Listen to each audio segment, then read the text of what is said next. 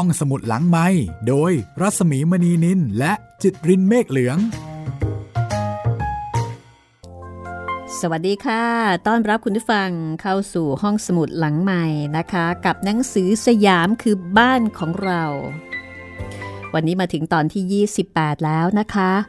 แล้วก็ยังเป็นเรื่องในบทที่ชื่อว่า 18 มงกุฎเจ้าเสน่ห์ค่ะ จากงานเขียนที่บันทึกจากประสบการณ์ชีวิต ของเอ็ดนาบรูเนอร์บาลีนะคะแมรี่บาลีสแตนตันลูกสาวเป็นคนที่มาค้นพบต้นฉบับแล้วก็มาเรียบเรียงในภายหลังค่ะ เด็กวัฒนารุ่น 100 แปลคุณผู้ฟังหลายท่านก็ถ้าสนใจก็ลองไปถามหาตามร้านหนังสือโดยทั่วไปได้นะคะ เป็นหนังสือที่น่าอ่านอีกเล่มหนึ่งทีเดียวค่ะ ผู้เขียนก็บันทึกเอาไว้ถึงเหตุการณ์ต่างๆ ที่เกิดขึ้นในชีวิตของเธอ และตอนนี้คุณผู้ฟังก็คงอยากจะรู้นะคะว่า ตกลงคุณหมอเจ คุณหมอเจเจ้าสเสน่ห์รูปร่างหน้าตาดีเสียงดี เป็นคนน่ารัก ตกลงว่า เขาเป็นใครกันแน่ แล้วกับการที่เอ็ดนา รู้สึกสังหรณ์ใจแปลกๆ เกี่ยวกับตัวชายผู้นี้ สังหรณ์นี้จะเป็นจริงหรือเป็นเพียงแค่ความคิดหวาดระแวง วันนี้จะมีคำตอบนะคะ ถ้าคุณฟังพร้อมแล้ว เราไปฟังกันเลยนะคะ สยามคือบ้านของเราตอนที่ 28 ค่ะ ปรากฏว่า คุณหมอเจ บอกว่าเขาเปลี่ยนใจ เขาจะไม่จับรถด่วนเข้ากรุงเทพในคืนวันจันทร์นี้แล้ว เขาอยากไปดูอะไรบางอย่างที่ไม้กองกับชุมทางรถไฟที่ทุ่งสงแทน แล้วก็บอกว่าขอให้หมอคอนเนี่ยแนะนำเพื่อนในสองเมืองนั้นให้เขารู้จักสักหน่อยพอถึงคืนวันอาทิตย์เขาก็เปลี่ยนใจขึ้นมาอีกว่า ตรังนี่ล่ะ เป็นที่ที่มีอะไรดีๆ ที่เขาจะหาข้อมูลมาเขียนหนังสือเกี่ยวกับโรคเขตร้อนได้แบบสบายๆ แล้วทำไม เขาถึงไม่อยู่เขียนเสียที่นี่เลย ไม่มีปัญหาค่ะ หมอคอนก็ช่วยจัดบ้านพักของอทางการ ให้เขาพักได้อยู่แล้ว แต่คุณหมอเจจะต้องเดินทางเข้ากรุงเทพไปก่อน เพื่อที่จะจัดการเรื่องเงินทองกับธนาคารให้เรียบร้อย แล้วก็ไปเอากระเป๋าเขาบอกว่าเขาจะต้องไปเอากระเป๋าสัมภาระใบสำคัญของเขากลับมาด้วย เพราะว่าทุกสิ่งทุกอย่างของเขาเนี่ยอยู่ที่กรุงเทพ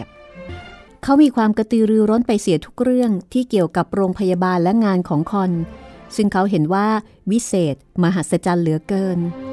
ทั้งๆทที่มันแสนจะโบรโบราณ เพราะว่าเรายัางใช้ตะเกียงน้ำมันก๊าซกันอยู่เลย เขาบอกว่าเขาจะมีความสุขมาก ถ้าเราจะยอมให้เขาได้นำเงินบางส่วนที่เขามี มาซื้อเครื่องกำเนิดไฟฟ้าให้ เพื่อที่ทั้งโรงพยาบาลและบ้านของเรา จะได้มีไฟฟ้าใช้เสียที มันก็ฟังดูแปลกๆอยู่นะ ที่สัญญาแพทย์มือดี จะไม่เห็นโรงพยาบาลเล็ก ๆ ที่ยากไร้ของเรา วิเศษเลิศลอยไปหมด ฉันรู้สึกว่าเรื่องนี้มีกลิ่นทะแม่งทะแม่งอยู่เหมือนกัน แต่เขาก็ตกปากรับคำแล้วว่า จะไปช่วยทำการผ่าตัด ซึ่งเป็นงานยากมากทีเดียว ในวันจันทร์ มาร์กเร็ตเดินทางกลับไปโรงเรียนของเธอที่กรุงเทพ แล้วก็รับรองกับคุณหมอเจ บอกว่าเดี๋ยวจะแนะนำให้รู้จักกับคนที่นั่น แล้วก็ยินดีจะช่วยเหลือเขาสุดกำลังความสามารถเท่าที่เธอจะทำได้ มาร์กาเร็ตก็หลงสเสน่ห์หมอเจไปอีกคนหนึ่ง คืนวันจันทร์นั่นเองค่ะ ปรากฏว่าในขณะที่กำลังนั่งเล่น อยู่ในห้องนั่งเล่นชั้นบน รอเวลาอาหารเย็น หมอคอน คุณหมอเจ และเอ็ดนากำลังยืนคุย อยู่ใต้ตะเกียงที่ส่องอใต้แสงตะเกียงที่ส่องสว่าง จู่ๆก็มีแมลงปีกแข็งอะไรสักอย่าง บินเข้าไปในแขนเสื้อของหมอเจ แล้วหมอเจก็ร้องลั่นกุมมือตัวเองไว้อย่างเจ็บปวดสุดขีด โอ้ย มันต่อยผมเข้าให้แล้ว ดูสิ ยังไม่ทันไรก็บวมแล้ว นี่ผมจะทำยังไงดี มันคงจะต้องเป็นแมลงที่มีพิษมากทีเดียว มือของเขาบวมจริง ๆ แต่ก็น่าแปลกที่เอ็ดนากับหมอคอนไม่ยักก็เคยเจอมแมลงชนิดนี้มาก่อนเลย คุณว่ามันจะเป็นมแมลงอะไรได้นะ ลองไปเปิดสารานุกรมดูสิ หมอคอนก็พันแผลให้กับหมอเจ แล้วก็ทำผ้าคล้องแขนให้ตามที่หมอเจขยันขยอ คุณจะต้องทำให้มันหาย ก่อนถึงวันอังคารนี้ให้ได้นะครับ วันอังคารนี้จะต้องผ่าตัดนะคะ ทีนี้ เมื่อเสียงคล้องตีบอกเวลาอาหารเย็น หมอคอนก็เดินหายลงไปชั้นล่าง แล้วสักครู่เดียวก็กลับมาอีกครั้งหนึ่ง ด้วยใบหน้าที่นิ่งขรึม แล้วก็ไม่พูดอะไรเลยสักคำหมอคอนทำตัวสุภาพอย่างไม่มีที่ติ แล้วก็ใส่ใจกับหมอเจซึ่งเป็นแขก ในขณะที่หมอเจนะคะ ก็พูดคุยวิจารณ์นู่นนี่นั่นอย่างมีชีวิตชีวา สลับกับร้องอุทานเป็นระยะระยะ เนื่องจากไม่สะดวกที่ต้องรับประทานอาหารด้วยมือสาย เอ็ดนาก็คิดว่าหมอเจคงจะเจ็บปวดมากกับการที่โดนมแมลงต่อย ถึงได้มีปฏิกิริยาร้องอุ้ยอ้ายตลอดเวลาเนี่ยนะคะ แต่หลังจากนั้นค่ะ หมอคอนก็มาบอกกับภรรยาบอกว่าเขาเนี่ยลงไปจับมแมลงปีกแข็ง ที่หมอเจคว้างออกไปมาได้ แล้วก็พยายามจะทำให้มันต่อยเขา แต่ก็ไม่สำเร็จ คือเหมือนกับว่าเกิดความสงสัย ในตัวมแมลงดังกล่าวว่ามันเป็นมแมลงที่มีพิษ แล้วก็สามารถต่อยให้ได้รับความเจ็บปวดได้จริง ๆ หรอ ทั้งๆทที่หมอคอนกับเอ็ดนาอยู่ที่นี่มานาน แต่ก็ไม่เคยเจอมแมลงชนิดนี้มันต่อยคนทำไมมันถึงต่อยหมอเจ คือรู้สึกแปลกใจ เอาละก็พักเรื่องนี้เอาไว้ก่อน จากนั้นนะคะก็มีการปรึกษากันเรื่องกำหนดการ แล้วก็สรุปว่าหมอเจจะไปทุ่งสงเพื่อที่จะไปพบเพื่อนของอหมอคอนนะคะ เพื่อนที่หมอคอนแนะนำแล้วหมอคอนเนี่ยก็จะขึ้นรถไฟเที่ยวเย็นตามไปสมทบ เพื่อที่จะเดินทางต่อไปยังนครด้วยกัน นครศรีธรรมราช แล้วก็ไปพักที่บ้านของคุณหมอดันแลบและภรรยาหนึ่งคืน ก่อนที่จะทำการผ่าตัดในเช้าวันรุ่งขึ้น พอถึงเช้าวันอังคาร หมอคอนก็พาหมอเจไปขึ้นรถไฟ โดยที่มือของหมอเจเนี่ยยังคงพันผ้าอยู่ ส่วนหมอคอนเองก็เดินทางตามไปกับรถไฟเที่ยวบ่าย เมื่อหมอคอนกลับมาจากนครศรีธรรมราชด้วยรถไฟเที่ยวเย็นของวันพุธ เอ็ดนาก็ขับรถไปรับสามีที่สถานี แล้วก็รีบถามทันทีว่าตกลงหมอเจ ได้ผ่าตัดหรือเปล่า หมอคอนก็บอก เปล่า ไม่ได้ผ่า เพราะว่ามือยังไม่หายดี ยังไม่ถนัด เพราะฉะนั้นเท่ากับว่า หมอคอนก็ต้องเป็นคนลงมือผ่าตัดด้วยตัวเอง โดยที่หมอเจไม่ได้ช่วยอะไรเลย คุณหมอดันแลบคิดว่าคุณหมอเจเป็นอย่างไรบ้างคะ ไม่มีความเห็นจากหมอคอน แล้วเขาอิจฉาเราไหมคะ ที่คุณหมอเจกำลังจะทำอะไรดีๆ ให้กับโรงพยาบาลของเราตั้งหลายอย่าง รู้สึกว่าผมไม่ได้บอกเขาหรอกนะ แล้วตอนนี้คุณหมอเจไปไหนแล้วล่ะคะ เขาพักอยู่กับครอบครัวเบเกอร์ต่อ แล้วจะจับรถไฟท้องถิ่นเที่ยวเช้าพรุ่งนี้ขึ้นเหนือ รถไฟขบวนนี้แล่นช้ามากตั้งสามวัน แล้วเขาจะมีชีวิตอยู่ได้อย่างไรคะ ในเมื่อเขาบอกว่าเสื้อผ้าเงินทองของเขาทั้งหมดอยู่ที่กรุงเทพน่ะ อ๋อ ผมให้เขายืมเงินไปหนึ่งร้อยทีเข้าเอาไว้ใช้จ่ายน่ะคอน เอ็ดนาหลุดปากโพร่งออกไป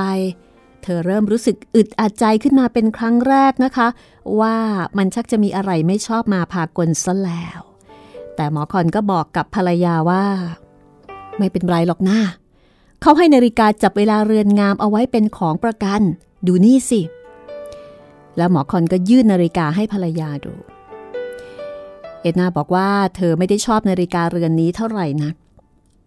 แล้วก็ไม่ได้พูดอะไรกันอีกเกี่ยวกับเรื่องนี้ เอ็ดนาเริ่มรู้สึก ระแวงหมอคอนเออขออภัย เริ่มรู้สึกระแวงหมอเจมากขึ้นเรื่อยๆ ถ้าเป็นไปตามที่หมอคอนเล่า แสดงว่าหมอเจเนี่ยก็ต้องไปพักอยู่กับครอบครัวเบเกอร์สองคืน เธออยากรู้ว่ามีอะไรเกิดขึ้นที่นั่นบ้าง ครอบครัวนั้นจะรู้สึกแปลกๆกับคุณหมอเจ เหมือนที่เธอรู้สึกหรือไม่ เอ็ดนาก็เลยตัดสินใจค่ะ ไปเยี่ยมซะเลย เพราะว่ามันถึงคราวที่เธอจะต้องเป็นฝ่ายไปเยี่ยม ครอบครัวเบเกอร์พอดีหนึ่งสัปดาห์ผ่านไปค่ะ เอ็ดนาก็โทรเลขไปบอกว่า จะไปเยี่ยมในวันพฤหัสบดี แล้วก็เรียกอาม่า ซึ่งเป็นคนดูแลเด็กๆนะคะ บอกว่าเธอจะไปเยี่ยมแหม่มที่ทุ่งสงอาม่าก็ไม่ว่าอะไร อาม่าก็รู้แหละค่ะว่า เอ็ดนาเนี่ยมีเพื่อนอาศัยอยู่ในเมืองต่างๆ ก็จะเรียกว่าแหม่มร่อนพี่บูนแหม่มนครแหม่มลำแพะแหม่มทุ่งสงนะคะอาม่าก็จะรู้ว่าหมายถึงใคร แล้วก็สามารถจะดูแลลูกๆ ดูแลบ้านให้กับเธอได้เป็นอย่างดี โดยที่เธอไม่ต้องเป็นห่วง ไม่เคยมีเหตุด่วนเหตุร้ายอะไรเกิดขึ้น เวลาที่เธอไม่อยู่บ้านคือไว้ใจได้ เอ็ดนาก็ไปไปทุ่งสงแอนนาเบเกอร์ก็มารับที่สถานี ทั้งคู่ก็เมาส์กันด้วยความตื่นเต้น นึกภาพว่า ฝรั่ง มาอยู่ในดินแดนที่ห่างไกลนะคะ แตกต่างทั้งภาษาวัฒนธรรม อะไรต่อมีอะไรหลายอย่าง เจอกันก็เมาส์กัน ทั้งเรื่องข่าวสารใหม่ ๆ แล้วก็เรื่องที่อยากรู้อยากเห็น สุดท้ายเอ็ดนาก็ถามแอนนาเบเกอร์บอกว่า คุณคิดว่าหมอเจเป็นอย่างไรบ้างคะ ปรากฏว่าแอนนาเบเกอร์บอกว่า โอ้โหแม่ชอบมากเลย ชอบมากๆ แล้วก็ขอบคุณเอ็ดนามาก ที่ส่งหมอเจ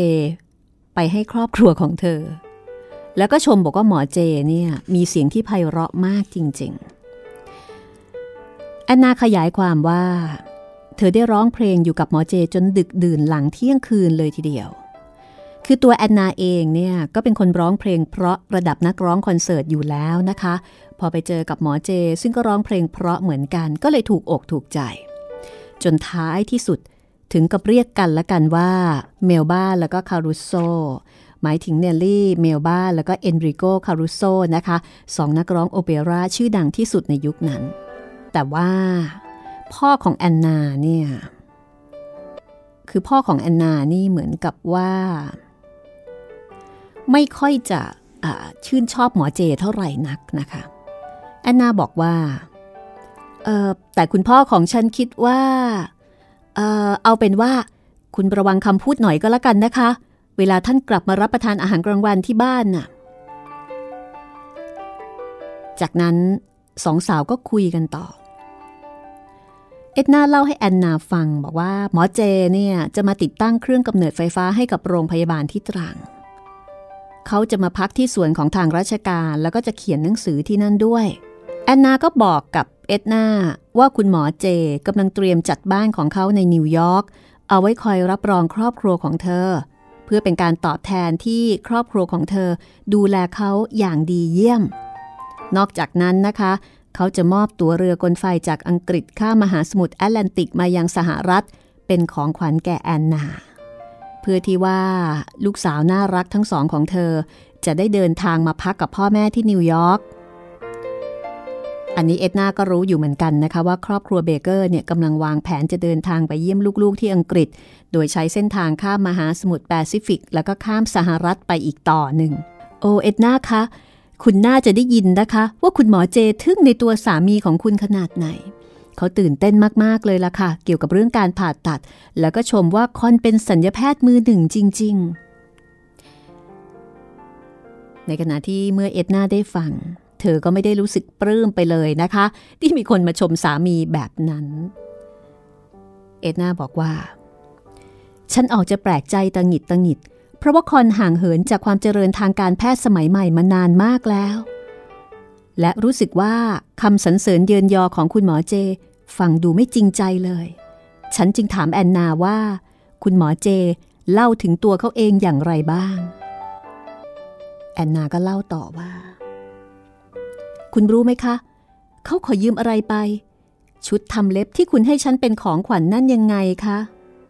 เขาบอกว่า เขาต้องใช้มันในระหว่างการเดินทาง และจะคืนให้ฉันเมื่อเขากลับมา แต่ฉันคิดว่า เขาไม่น่าจะขอกระบอกฉีดยาใต้ผิวหนังไปด้วยเลย คือเราขอยืมมันมาจากคุณหมอดันแลบซะด้วยสิ หวังว่าเขาจะไม่ลืมหรือว่าทำมันหายนะ นี่ฉันยังไม่ได้บอกคุณพ่อเลย ถ้าบอกเมื่อไหร่ ท่านคงจะหัวเสียหน้าดูทีเดียวล่ะ คุณพอจะเดาได้ไหมคะ ว่าเขาจะเอามันไปใช้ทำอะไร คือน้าแปลกนะคะ ขอกระบอกฉีดยาก็คือ ขอไซริงฉีดยาเอาไปด้วยฮ่าแต่อย่าไปคิดอะไรมากเลยนะ ทุกอย่างคงจะเรียบร้อยดีหรอกค่ะ แหมก็เขามีเสียงที่ไพเราะราวกับเสียงสวรรค์ออกอย่างนั้นน่ะ คือแอดนานี่หลงสเสน่ห์หมอเจเต็มๆ ในขณะที่เอ็ดนาก็ชักจะเครือบแคลงสงสัยในตัวชายผู้นี้มากขึ้นเรื่อยๆ ทั้งคู่ไม่ได้คุยเรื่องอื่นเลย นอกจากเรื่องของคุณหมอเจผู้น่ารักนี้เท่านั้น จนกระทั่งเที่ยงค่ะ สามีของแอนนา ก็เดินมาตามรางรถไฟ พร้อมด้วยชายแปลกหน้าคนหนึ่ง ความที่ในขณะนั้น ครอบครัวเบเกอร์เนี่ยเป็นชาวยุโรปครอบครัวเดียวที่อาศัยอยู่ที่นั่น การได้พบคนแปลกหน้าก็ถือว่าเป็นเรื่องที่น่ายินดี ผู้ชายคนนี้เป็นหนุ่มน้อยชาวอังกฤษอขออภัยนะคะ เป็นหนุ่มน้อยชาวเดนมาร์กชื่อว่าเนลเซนเนลเซนทำงานอยู่กับบริษัทค้าไม้ทางตอนเหนือของคาบสมุทรและกำลังเดินทางไปตรวจร่างกายที่โรงพยาบาลของคอน หลังจากที่เขาตรงดิ่งไปยังธนาคาร ซึ่งมิสเตอร์เบเกอร์เป็นผู้จัดการอยู่เป็นสิ่งแรก ตามธรรมเนียมของชาวยุโรปที่อยู่ในดินแดนนี้มิสเตอร์เบเกอร์ก็เชิญเนลเซนมากินกลางวันด้วย เมื่อแนะนำตัวกันเรียบร้อยแล้วมิสเตอร์เบเกอร์ก็บอกว่ามิสเตอร์เนลเซนเพิ่งจะได้พบกับคุณหมอเจที่บ้านดอน ที่จังหวัดสุราษฎร์ธานีนะคะแอนนาก็บอกว่า โอ้เล่าให้เราฟังหน่อยสิคะพวกคุณคิดอย่างไรกับเขาคะมิสเตอร์เนลเซนก็บอกว่า ครอบครัวเขาเนี่ยก็ได้เจอกับคุณหมอเจ แล้วก็มีโอกาสได้รับรองคุณหมอเจอยู่หลายวันเหมือนกัน และเมื่อคุณหมอเจทราบว่า ช้างเชือกหนึ่งที่บริษัทเลี้ยงเอาไว้มีปัญหาที่ลูกตา เขาก็เสนอตัวที่จะรักษาให้โดยคิดค่ารักษา 1,000 tical แต่ผู้จัดการบริษัทเห็นว่ามันแพงเกิน ก็เลยตัดสินใจใช้วิธีพื้นบ้านรักษาแทนแอนนากับเอ็ดนาก็รบเร้าให้มิสเตอร์เนลเซนเล่าเกี่ยวกับคุณหมอเจให้ฟังอีก คือมันชักจะเกี่ยวข้องกับเรื่องเงินเงินทองทองนะคะ มิสเตอร์เนลเซนก็บอกว่าหมอเจเนี่ย วางแผนว่าจะแวะพักที่เพชรบุรีก่อนจะไปกรุงเทพ เพราะว่าเพชรบุรีตอนนั้นเป็นเมืองเดียวที่มีชาวยุโรปอาศัยอยู่ แล้วมิสเตอร์เนลเซนก็นึกขึ้นได้ว่า ผู้ช่วยผู้จัดการที่บ้านดอนสุราษฎร์ธานีเนี่ยเป็นอีกคนหนึ่ง ที่หลงเสน่ห์คุณหมอเจมาก ถึงกับให้ยืมกล้องถ่ายรูปราคาแพงไปใช้ ฟังมาถึงตรงนี้เอ็ดนาก็บอกว่า โอ้ยยืมเงิน 100 ทีเข้าจาก หมอคอนสามีของเธอ ยืมของบางอย่างจากคุณหมอแมคเดเนียลที่นคร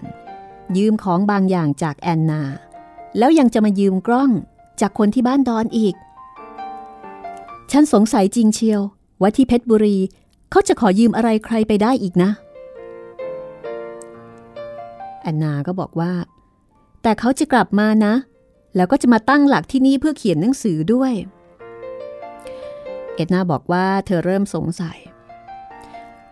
เธอสงสัยว่าเรื่องนี้มันน่าจะมีอะไรที่ไม่ชอบมาผ่ากล คือหลักฐานมันชักจะมากขึ้นเรื่อยๆ เกี่ยวกับหมอเจเจ้าสเสน่ห์ เมื่อเอ็ดนากลับถึงบ้านในวันรุ่งขึ้นค่ะ เธอก็ได้รับจดหมายจากมาร์กาเร็ต มาร์กาเร็ตเล่าว่า เธอได้ให้คุณหมอเจ ยืมเงินไปหนึ่งร้อยทีเข้าค่ะ แล้วก็จัดการให้เขาได้เข้าพักในบ้านพักของมิชชันนารีซึ่งว่างอยู่ ธอบอกว่าคุณหมอเจได้กล่าวนำในพิธีนมัสการด้วย และทุกคนก็ประทับใจมาก อีกแล้วนะคะ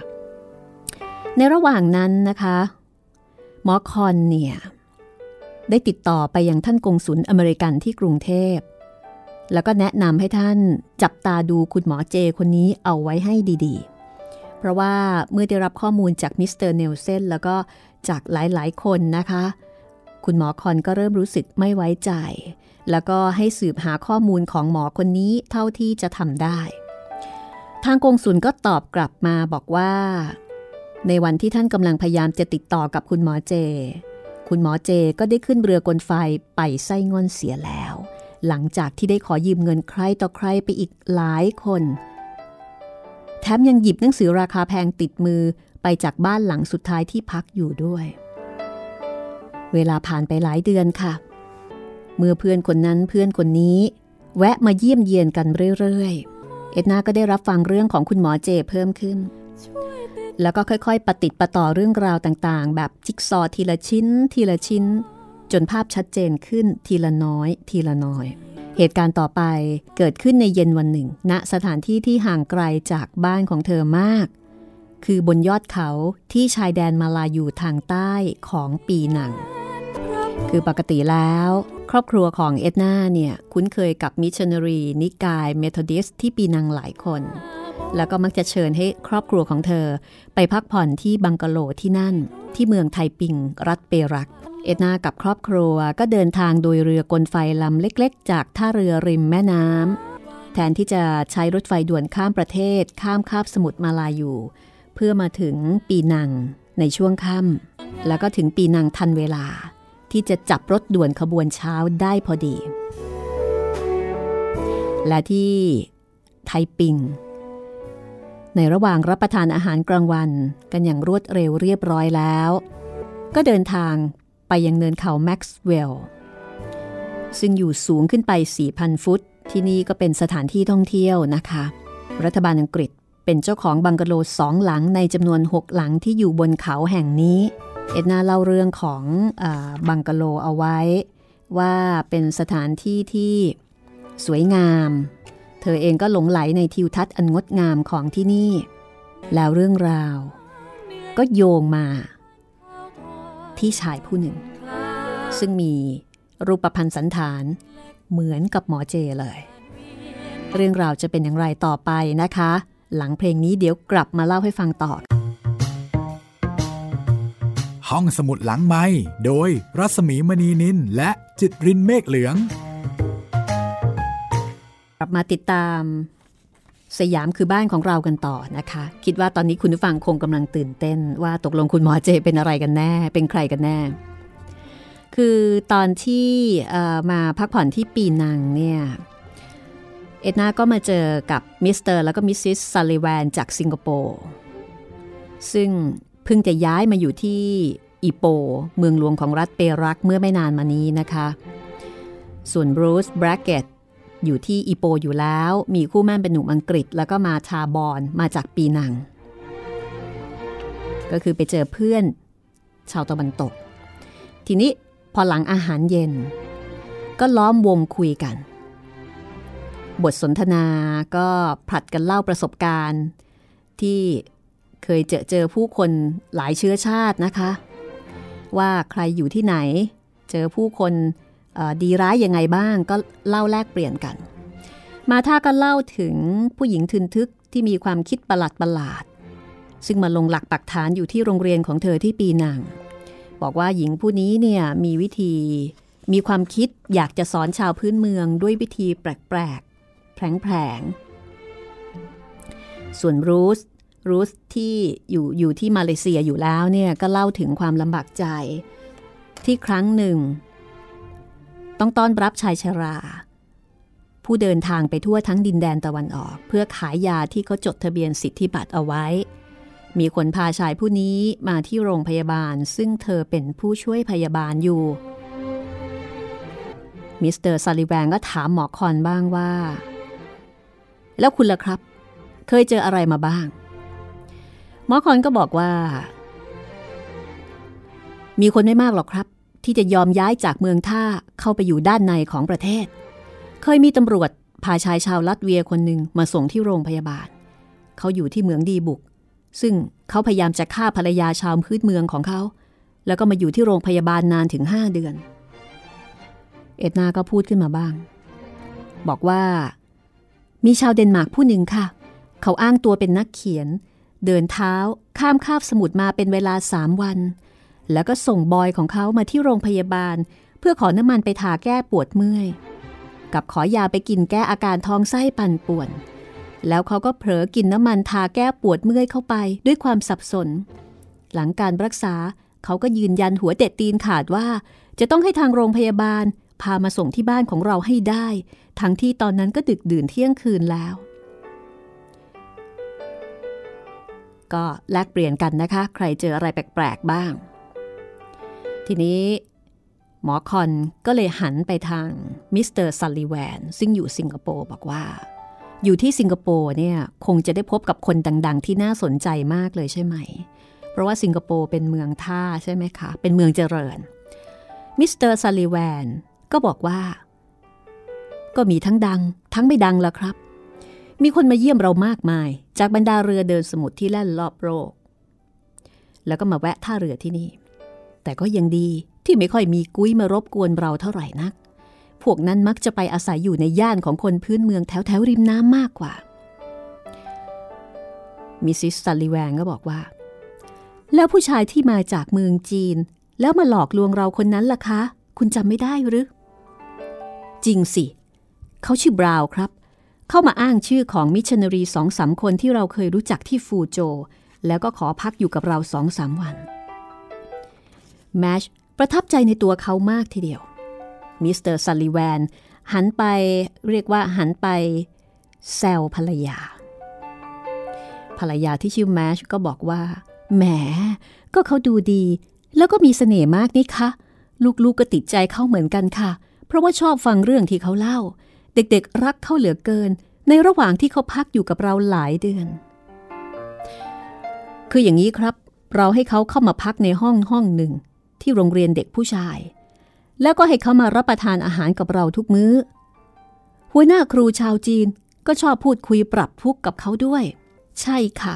มิสเตอร์บราวน์แทบจะกลายเป็นสมาชิกในครอบครัวของเราอยู่แล้วล่ะค่ะ จนกระทั่งบ่ายวันหนึ่ง เขาเข้ามาตอนที่ฉันกำลังดื่มน้ำชากับแขกอยู่พอดี ฉันก็เลยชวนให้เขาเข้ามาดื่มน้ำชาด้วย แล้วก็แนะนำว่า นี่คือมิสซิสเซลบีจากฟูโจ แล้วก็ถามว่า เขาอาจจะเคยพบกันมาบ้างแล้วหรือเปล่า ในตอนนั้น ฉันสังเกตเห็นว่ามิสซิสเซลบีมีสีหน้าประหลาดใจ ในขณะที่มิสเตอร์บราวน์มีสีหน้าละอายแล้วก็อึดอัดอยู่ในที ต่างฝ่ายต่างพึมพำ ว่าคงจะเคยพบที่ไหนมาก่อน มิสเตอร์บราวน์หน้าแดงก่ำแล้วก็มีท่าทีตะขิดตะขวงใจอยู่ครู่หนึ่ง พอรวบรวมสติตั้งตัวได้ เขาก็บอกว่าเขาเข้ามาเพียงเพื่อจะบอกฉันว่า เย็นนี้เขามีนัดรับประทานอาหารแล้ว พอเขากลับออกไป มิสซิสเซลบีก็บอกกับฉัน ว่าเธอรู้สึกตกใจมาก เพราะว่ามิสเตอร์บราวน์คนนี้ใช้ชื่ออื่นตอนที่อยู่ฟูโจ มิสซิสเซลบีบอกว่า ผู้ชายคนนี้เกิดที่ฮ่องกง ติดฝิ่น และกำลังถูกตำรวจตามจับในข้อหาปลอมแปลงเช็ค เธอและคนในหน่วยมิชชันนารีลงความเห็นว่า เขาทำให้ชาวยุโรปเสียชื่อเสียงมาก พวกคนอังกฤษถึงกับบอกว่า เขาเป็นบุคคลน่ารังเกียจ ซึ่งทำลายเกียรติภูมิของคนขาวโดยแท้ ตอนนั้นฉันแทบจะอดใจรอไม่ไหว อยากจะรีบบอกข่าวที่เพิ่งได้ฟังมาให้สามีทราบด้วยเสียเดี๋ยวนั้นจริง ๆ น่าเสียดาย ฉันน่าจะได้ซักถามเรื่องราวจากมิสซิสเซลบีให้ได้ความมากกว่านี้อีกสักหน่อย นี่คือเรื่องราวที่มิสซิสซัลลิแวนเล่านะคะ จากนั้นมิสเตอร์ซัลลิแวนก็รับช่วงเล่าต่อบอกว่า วันรุ่งขึ้นที่โรงเรียน ในช่วงพักภาคเช้า เซ็งชาหัวหน้าครูได้มาพบกับผม แล้วก็บอกว่ามิสเตอร์บราวน์ ขอร้องให้เขาช่วยพาไปที่ร้านขายยา เซ็งชาก็เลยพาเขาไปที่ร้านเส้งหลี ซึ่งเป็นสมาชิกของโบสถ์เราด้วย ในระหว่างที่เรากำลังคุยกันอยู่นั้น มิสเตอร์บราวน์ก็ได้หายตัวไป ปรากฏว่าเส้งหลีซึ่งเป็นสมาชิกของโบสถ์ด้วยเนี่ยนะคะ บอกว่ามิสเตอร์บราวน์เนี่ยขโมยเฮโรอีนไปจำนวนหนึ่ง มาบอกกับมิสเตอร์ซัลลิแวนผมก็เชื่อเช่นนั้น จึงบอกเขาไปว่า เซ็งชาผมเกรงว่ามิสเตอร์บราวน์จะไม่ใช่คนดีอย่างที่เราคิดเอาไว้เสียแล้วล่ะ ทั้งผมและภรรยาเชื่อคำพูดของเขาทุกอย่าง แต่ถ้าเขาเป็นคนติดยาจริง เขาจะอยู่ที่นี่ต่อไปไม่ได้แล้ว คุณช่วยวางแผน พาเด็กนักเรียนชั้นโตไปดูหนังรอบค่ำนี้หน่อยได้ไหม แล้วก็ชวนมิสเตอร์บราวน์ไปด้วย ผมจะเข้าไปค้นห้องของเขาดู ปรากฏว่า เรื่องก็เป็นไปตามข้อสันนิษฐานของมิสเตอร์ซัลลิแวนจริง ๆ ค่ะ จากการค้นห้องนะคะ คือเข้าไปค้นห้องของอคนที่เรียกตัวเองว่ามิสเตอร์บราวน์เนี่ย ก็ไปเจอกระบอกฉีดยาก็คือ syringe แล้วก็เฮโรอีนจำนวนหนึ่ง อยู่ในกองข้าวของกระจุกกระจิกของมิสเตอร์บราวน์และวันรุ่งขึ้นก่อนเวลาอาหาร มิสเตอร์บราวน์เนี่ยนะคะ ก็ปรากฏตัวพร้อมกับกระเป๋าเดินทาง ขอบอกขอบใจที่ได้เอื้อเฟื้อรับรองเขาเป็นอย่างดี แล้วก็บอกว่าเขากำลังจะเดินทางไปปีนัง เขาได้งานแล้วที่สวนยางพาราที่มีชื่อเสียงแห่งหนึ่งใกล้ๆที่นั่น โดยบอกว่า ที่นั่นเนี่ยวิเศษมากเป็นรัฐตัวอย่างของมาลายูเลยทีเดียว เป็นเมืองซึ่งมีระบบระเบียบสวยงามสามารถที่จะใช้ชีวิตอยู่ได้อย่างสุขสบาย เมื่อเรามาถึงตอนนี้มิสเตอร์ซัลลิแวนก็ลุกขึ้นไปเขี่ยถ่านไฟที่กำลังคุ แล้วก็เอาฟืนใส่เข้าในกองไฟอีกท่อนหนึ่งหมอคอนก็หันมามองตาภรรยาอย่างมีเลศนัยแล้วก็ถามมิสเตอร์ซัลลิแวนว่า เมื่อกี้นี้ คุณบอกว่า เขาเป็นชาวดัตช์หรือครับ ใช่ครับ ถึงแม้เขาจะบอกว่าเขาเป็นคนอเมริกันก็ตาม เพราะว่าในฐานะคนอเมริกันคนหนึ่ง ผมบอกได้เลยว่า สำเนียงของเขานั้นไม่ใช่คนอเมริกัน หมอคอนกระตือรือร้นขึ้นมาทันทีนะคะ รีบถามว่า เอ่อ มิสเตอร์บราวน์คนนี้เขาค่อนข้างสูงใหญ่ มีผมสีบลอนด์ แล้วก็หน้าตาดีด้วยใช่ไหมครับ มิสเตอร์ซัลลิแวนก็บอกว่า ใช่แล้วครับ คุณว่าอย่างนั้นไหมล่ะ แมชอันนี้ก็หันไปแซวภรรยา โดยเฉพาะที่บอกว่าหน้าตาดี ภรรยาก็รีบตอบรับทันทีว่า โอ้โห ใช่เลยค่ะเขาหน้าตาดีมาก และมีมารยาทด้วย เขาพูดจาดีแล้วก็ร้องเพลงเพราะมาก นี่ถ้าเกิดเป็นสมัยนี้ง่ายมากเลยนะคะ ควักมือถือออกมาแล้วก็โชว์รูปได้เลย หมอคอนก็ถามต่ออย่างใจเย็นว่า แล้วตั้งแต่เขาออกมาจากสิงคโปร์คุณได้ยินข่าวคราวจากเขาอีกบ้างไหมครับ ทราบไหมครับว่าเขาเดินทางไปไหน มิสซิสซันลีแวนตอบทันทีว่า ทราบค่ะ เราทราบว่าเขาไปถูกจับที่ปีนัง เพราะใช้ชื่อปลอมว่าเรน ฉันรู้สึกตื่นเต้นมากขึ้นเรื่อยๆ เพราะมั่นใจว่าในบราว หรือว่าในเรนคนนี้ก็คือคุณหมอเจของเรานี่เอง คอนหันมาพูดกับฉันว่า รูปพันธ์สันฐานตรงกันหมด ผมคิดว่าเราปฏิปต่อเรื่องราวของเขาได้ชัดเจนแล้วที่ไทยปิงนี่เอง และแล้วขอนก็เล่าให้ทุกคนฟังถึงเรื่องที่ครอบครัวของเขา ได้เผชิญกับชายคนเดียวกันนี้ แต่ในนามของคุณหมอเจสรุปว่าข้อมูลตรงกันหมดเลยนะคะ แล้วก็ตรงกันโดยบังเอิญ เหมือนกับว่าฝรั่งที่อยู่แถวตะวันออกเนี่ย ไม่ว่าจะอยู่ที่สยามมาเลปีนัง สิงคโปร์ เจอผู้ชายคนนี้หมดเลย หลังจากนั้นประมาณหนึ่งปี หมอคอนได้อ่านพบข่าวในหนังสือพิมพ์จากกรุงเทพ เกี่ยวกับเรื่องของชาวยุโรปคนหนึ่ง ที่เสียชีวิตอยู่ในโรงแรมราคาถูกที่สิงคโปร์เพราะสูบฝิ่นเกินขนาด หมอคอนเขียนจดหมายไปถึงตำรวจ เพื่อถามถึงรูปพรรณสันฐานและประวัติของชายผู้นี้ เผื่อว่าอาจจะเป็นคนเดียวกับคุณหมอเจ หรือนายบราวหรือนายเรน สักชื่อหนึ่ง และ ได้รับคำตอบยืนยันกลับมาว่า ชายผู้ตายนั้นคือ 18 มงกุฎเจ้าสเสน่ห์คือคุณหมอเจ คือในบราวแล้วก็ในเรนจริง ๆ เพียงแต่ไม่มีโอกาสได้รู้ว่า การที่เขาเสียชีวิตลงเพราะเสพฝิ่นเข้าไปจนเกินขนาดนั้น เป็นการจงใจฆ่าตัวตายหรือเป็นอุบัติเหตุ ก็เป็นการปิดฉากข้อสงสัยทั้งหมดนะคะ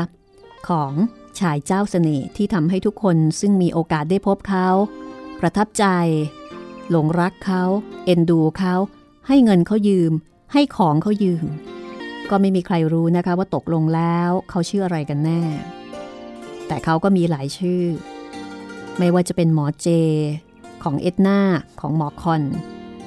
เป็นนายบราว เป็นนายเรนนะคะ แต่ทั้งหมดนี้ก็คือชายผู้หนึ่ง ซึ่งติด เฮโรอีนติดฟิน และสุดท้ายก็เสียชีวิตอย่างเดียวดายในโรงแรม นี่คือเรื่องราวของบทที่ชื่อว่า 18 มงกุฎเจ้าสเสน่ห์บทต่อไปนะคะจะเป็นเรื่องราวของเซมัง เซมังเป็นชื่อ ของชนกลุ่มน้อย เป็นกลุ่มชาติพันธุ์ เรื่องราวจะเป็นอย่างไรนะคะ ติดตามได้ กับเรื่องสยามคือบ้านของเรา ตอนที่ 29 วันนี้หมดเวลาของห้องสมุดหลังใหม่แล้ว ลาคุณผู้ฟังไปก่อนนะคะ ห้องสมุดหลังไม้โดยรัศมีมณีนินและจิตรินเมฆเหลือง